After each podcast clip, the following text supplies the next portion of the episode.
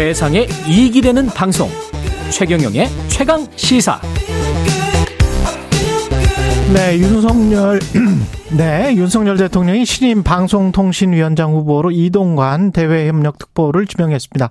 여야 입장 크게 엇갈리고 있고요. 윤창현 전국언론노조 위원장 이야기 먼저 나눠보겠습니다. 안녕하세요.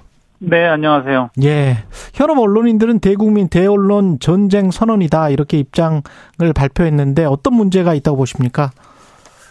어, 이동관 씨 문제의 핵심은 예. 어, 이명박 정권 시절의 언론 장악 또 어, 광범위한 어, 문학의 사찰 이런 상황에서 볼 수 있듯이 어, 헌법이 규정하고 있는 언론 자유를 망가뜨린 반헌법적 인사입니다. 그리고 음. 최근에 그 자녀 학폭 과정에서 어, 드러난 어, 부당한 영향력 행사의 문제는 아, 그야말로 어, 이 갑질과 특권 반칙에 찌든 어, 불공정의 상징이고 어, 부도덕의 대명사라고 할 수 있겠죠. 이건 방통위원장이 아니라 어떤 공직도 맡아서는 안 되는 그런 문제적 인물이라고 생각합니다. 근데 오히려 이동관 후보자는 자유민주주의 체제를 파괴하는 가짜 뉴스와의 전쟁, 공정한 미디어 생태계 복원을 주장을 했단 말이죠. 최우선 과제로 제시했는데 이 네네. 말을 들으시고 어- 어떠셨어요?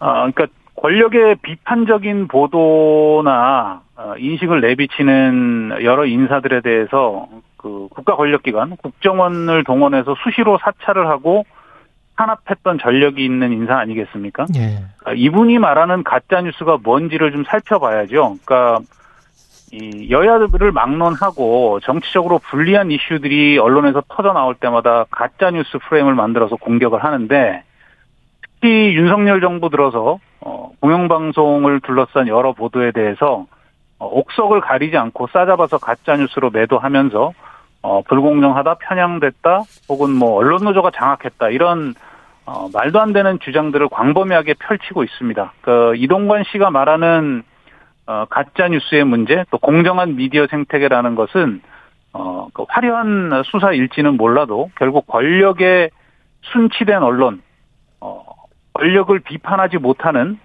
어, 이른바 기능이 마비된 언론으로 공영 언론들을 미디어 생태계를 어, 마비시키겠다는 뜻의 저는 다름 아니라고 생각합니다. 이게 비판에 겸허하게 귀를 기울이겠다. 기자들에게 그렇게 이야기를 하면서 또 취재진 질문은 받지 않았고 이게 네네. 앞으로 시사하는 바가 있을까요?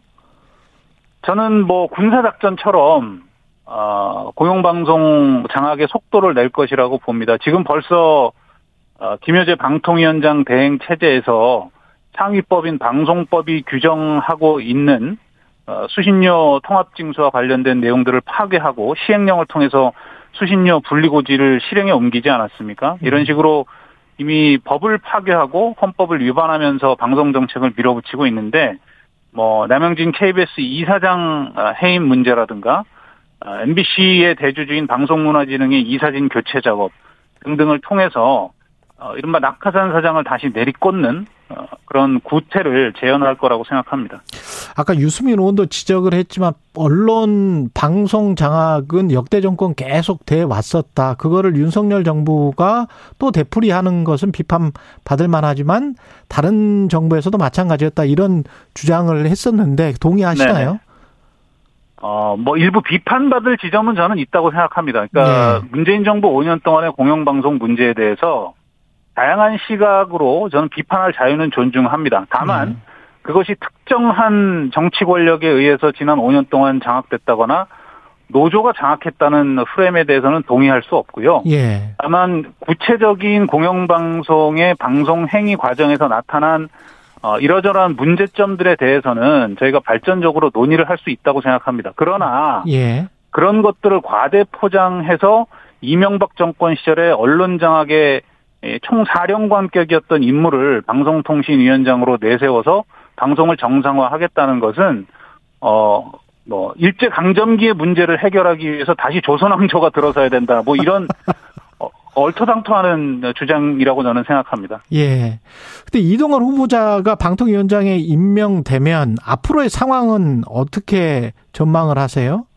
야당이나 시민단체 무슨 언론 노조가 뭐 할 수 있는 게 있, 있을까요? 법적으로? 지금 예. 어, 저희가 생각하는 것은 예. 방통위가 그 다섯 명의 방통위원으로 구성되는 합의제 기구지 않습니까? 예. 그러나 최근에는 3인 체제 하에서 여당 우위의 구조를 인위적으로 만들어서 그렇죠. 각종 의사 결정을 하고 있단 말이죠. 음. 이 얘기는 윤석열 정부가 더 이상 방통위를 합의제 기구로 운영할 생각이 없다는 아주 강력한 신호라고 생각합니다. 음. 저희가 지금 언론 노조가 주장하는 것은 이미 합의제 기구의 정신이 다 깨졌고 방송 정책도 미디어 생태계의 이, 어, 좀 제대로 된 어, 재구성이라기보다는 방송 장악에 초점을 맞추고 있는 이 상황에서는 굳이 야권 추천위원들이 거기 들어가서 정족수 채워주면서 들러리 노를 하- 노릇 더 이상 할 이유가 없다는 생각입니다. 그래서 어, 지금이라도 야권 추천 방통위원들이 어, 자진 사퇴를 하고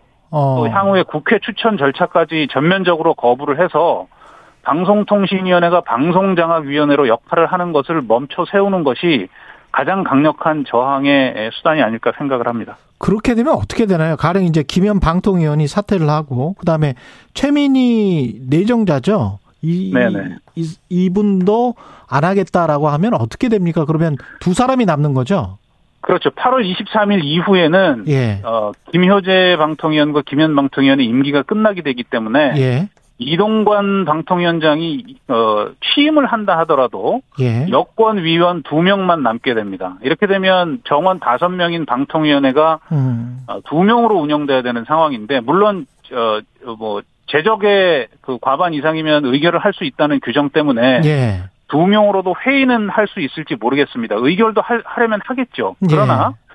다섯 명인 합의제 기구에서 두 명 또는 한 명이 남아서 의결을 한다고 했을 때 그것이 어떻게 에, 법적 정당성을 확보할 수 있겠습니까? 저는 그러한 상태에서 의결이 이루어진다면 음. 의결 내용 하나하나에 대해서 전부 법적 판단을 받아봐야 될 상황이 올 수 있다고 봅니다. 그리고 올해 말에 KBS, MBC, SBS 등 지상파 3사 그리고 13개 지역 MBC 포함한 141개 방송국의 제어가 심사도 있는데 이게 그렇습니다. 여기에 어떤 영향을 미치기 위한 어떤 수순인 것도 있습니까? 방통위원장 임명이? 아, 좀 당연히 영향이 있다고 보고요. 예. KBS, MBC를 포함한 이게 현재 윤석열 정권의 이 뭐 밑보였다고 할까요? 뭐 찍혔다고 할까요? 이런 어, 공영방송을 포함한 그, 이 제허가 대상 방송사에 대해서는 뭐, 공정성 빌미 뭐 이런 것들을 기반으로 해서, 어, 뭐, 이 제허가에 미달하는 점수를 준다거나 하는 방식의 또 다른 정치적 압력이 강하게 들어올 수 있다고 생각합니다. 그렇군요. 국회에서는 어떤 방송법 개정 관련해서 방송 독립을 위해서 뭔가 할 수 있는 게 있습니다. 진행 상황이 되고 있는 게 있나요? 어, 뭐 아시겠지만 이러한 상황을 막기 위해서 예. 어, 지난해 언론노조와 시- 어, 시민사회가 5만 명의 국민들의 청원을 어, 받아서 국회 공영방송의 지배구조를 개선해서 정치적 독립을 좀 강화하자 라는 법률 개정안을 제출한 바 있고 현재 본회의에 계류 중인 에, 상태고요. 예. 지금 현재 방통위와 관련한 문제가 지금 심각하게 제기되고 있기 때문에 방통위 문제도 사실 공영방송 지배 구조 문제와 비슷한 측면이 있거든요. 그러니까 이 부분을 방통위의 정치적 독립성을 강화하고 권력의 입김이 영향을 미치지 않도록 하는 전면적인 기구 개편 논의가 저는 어, 시작돼야 한다고 봅니다. 예. 여기까지 듣겠습니다. 윤창현 전국 언론노조 위원장이었습니다. 고맙습니다. 감사합니다. 예. 7월 31일 월요일 KBS 라디오 최경영의 최강 시사였고요. 저는 KBS 최경영 기자였습니다. 내일 아침 7시 20분에 다시 돌아오겠습니다. 고맙습니다.